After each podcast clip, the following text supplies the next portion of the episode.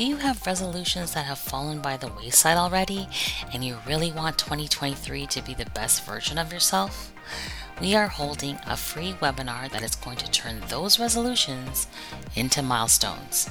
It will be hosted by myself and Amanda Flood, a mindset coach that is going to help us identify negative beliefs surrounding money and give us tools to rewrite them. I will be walking through the SMART technique to take your money goals and turn them into a realistic action plan. So, are you ready? Head to thefinancialmoment.com backslash webinar and register as Spots Are Limited. Join a community of people who are like minded changemakers who are ready to put goals into action.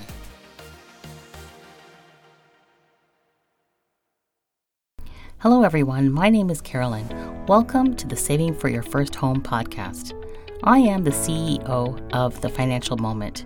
We offer money coaching for those who are ready and willing to make financial changes in their lives. For the most of us, there comes a point in time where we think to ourselves, it would be really nice to own property. But it sometimes can feel like a pipe dream and not very easily obtainable. So I created this podcast to give you all the information and tools you need to take the steps forward toward home ownership. Take it from me, my husband and I started our lives together working part time jobs with a young child. Fast forward through many hiccups and failures, we stepped our feet into our very first home. For us, it was a pile of dirt, but eventually our family home was built on that dirt. Now we are in the midst of growing our investment property portfolio. I created the Savings for Your First Home podcast to give you easy, actionable tools for you to do the same.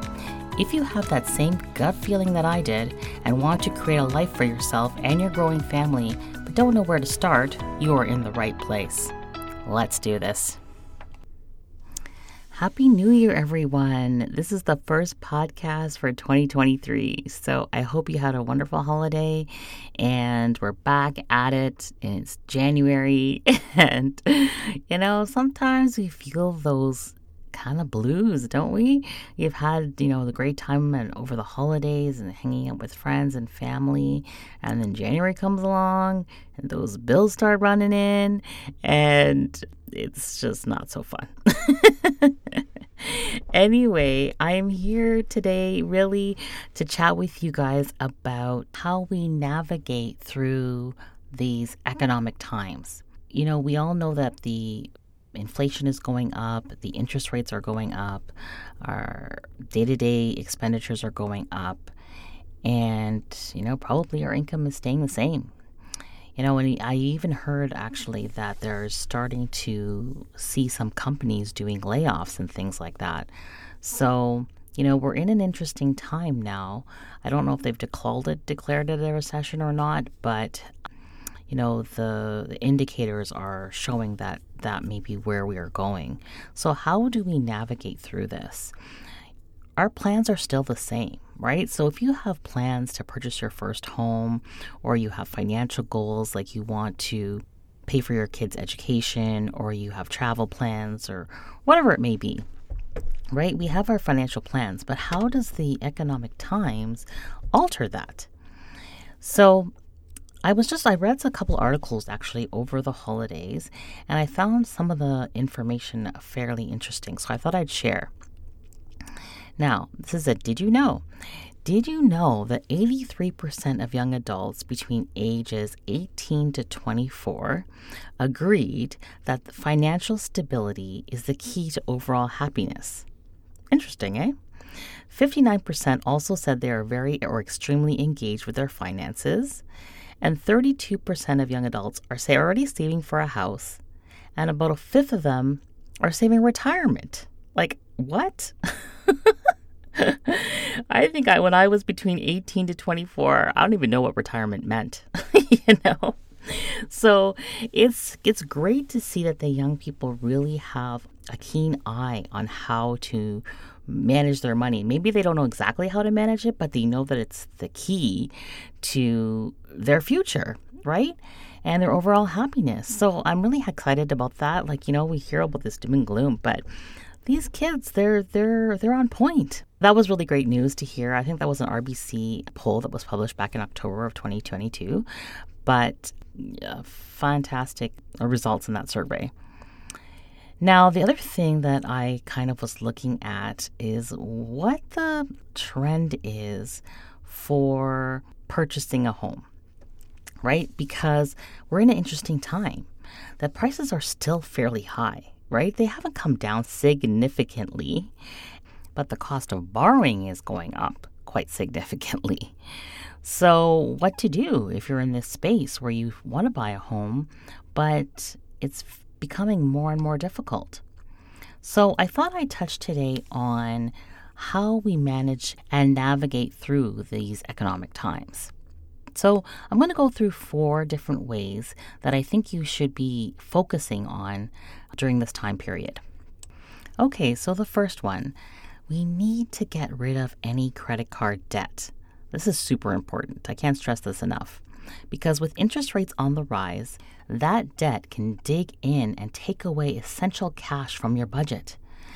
Now, if it's possible, you can seek out 0% credit cards or loans that balances can be transferred to.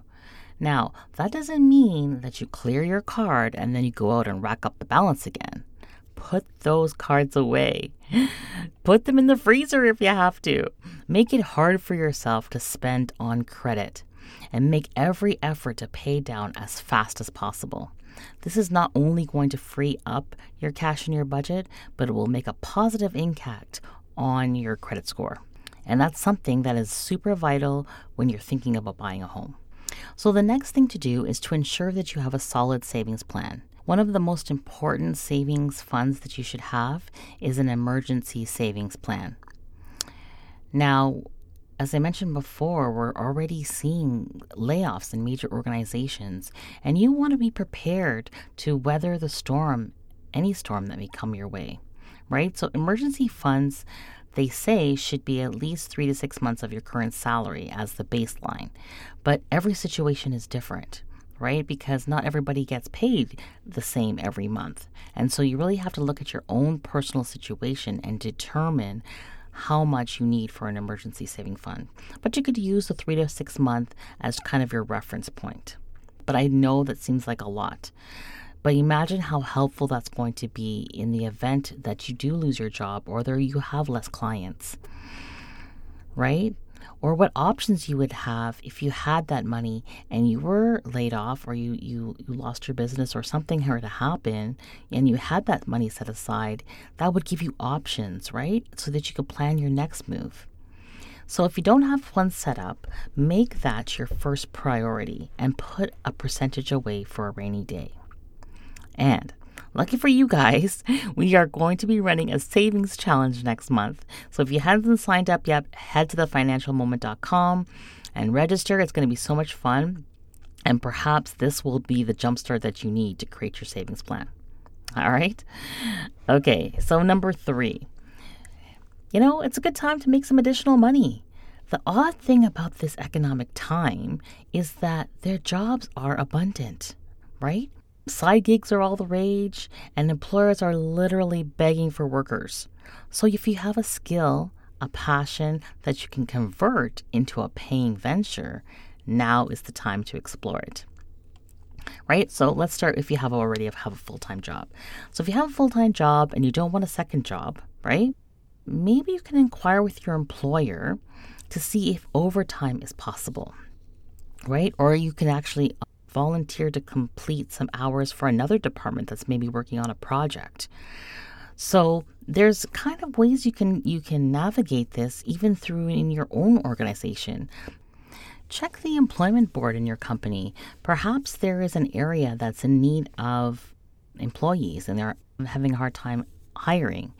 You know, maybe you can offer some of your skills to that department temporarily so that you can build some overtime. You know, it might be a possibility. Another way is the side gig, right? This is where you turn your passions into income. And it's a great way to fill your pockets while doing something that you love. So, for example, if you love to shop, consider being a personal shopper for somebody else with somebody else's money. Isn't that great? Or if you love animals find a part time job at a vet, or you could do some dog walking or dog sitting. You know, that's that's always a possibility. Or if you enjoy technology, why don't you offer your services to assist those people that are not as computer savvy? There are so many ways to find your passion and make an income from it. What you can do is you can actually start off by creating a list of all the things you love to do. And then in a separate column, write down some jobs or companies that may match your passions. You know, with a little bit of homework, you might find a good match. So, I would highly recommend that now is the time to try and make a little bit of additional money. And that additional money can be what you use for your emergency fund, to fund your financial goals, and all of this can be done on a temporary basis. And if you're finding it too much, then you stop. It's just a great way to fund those savings goals without touching your day to day expenditures. Now, the next thing to look at is investments. Now, I just want to say I'm not a financial planner, so I'm not going to give you investment advice. However, in this type of market, people are afraid to look at their retirement funds or their investments. And now is not a good time to close a blind eye. Talk to your financial planner or your bank to see if your goals are still the same and if there are any options to offset any losses that you might be experiencing right now. Your advisor needs to hear your concerns, and they should be adjusting your investments according to your needs. And if you don't currently have any investments, as the market takes a dip, investigate them. You know, if you've done the work and you've put aside the funds dedicated to your long term goals, find out what would be the best place to invest and take advantage of the downturn in the markets. So I would say those are my top four things to focus on as we head into these economic times. So, you know, this is not the first time we've been through this type of economic climate. My daughter was born in 2005. And during that time, it was kind of the beginning of the Great Recession. The inflation was super high, oil prices were high, and it's similar it has similarities to where we are right now. I remember going on mat leave and my income was a lot less than I would make when I was working. And so, you know, you're busy being a new mom. My son was about 9 at the time, so felt like being a new mom all over again. But we had to find ways to reduce our expenses and make a little more income. So I actually started a clothing brand. it's kind of hard to believe when you think about it now, but the company name was called the Mini T. And I made t shirts for young children, so infants right up to, you know, toddlers. And I'd have these funny little sayings on the t shirts. And my daughter, as she got older, was the model. And that was the beginnings of a new side hustle that I picked up. And it was fun. You know, I got to be creative and put different slogans on the t shirts. And okay, so now we're talking 2005, right? I created my own website. So I'm not a computer genius. And back then, they didn't have all these fancy tools to develop a website. You had to know HTML code. And talk about a side gig. That took me some time to actually develop the website and then to add a shopping cart. All of those things were definitely not that easy back then. But, you know, again, it was like part of me being creative. It was a great way to make additional money. And I would go to like the local shows and display my products, you know, on a table and it, it was good times. And it's funny because my husband always says this, but he remembers that time fondly because he would be my delivery guy. He would go and deliver some of the orders that I would get, the bigger orders like from an organization or something. And he would have the such great like the biggest smile on his face when he went out to deliver that order. And it's because it was yours. It's something that you created, it's something that you developed, and you turned it into a business. I mean, it was so rewarding. And even now, he asks me, like, why did you stop doing it? And I'm like, well, I got to go back to work. I think if things were as automated as they are now, I probably still would be doing it. But it just goes to show you that you can really take your passion and find something that you love to do and turn it into something that's income producing that can fund your savings, it can fund your financial goals, and you're having fun at the same time. So I hope you found this episode informative. And if you liked it, please share it with a friend and give us a review on Apple Podcasts or Spotify. It really does help us and it helps me to get the message out to more people just like you that are looking to save for their first home. So I'll see you guys next Wednesday, same time, same place. Thank you for listening. We are committed to helping you place your very first steps into your new home. See you next time.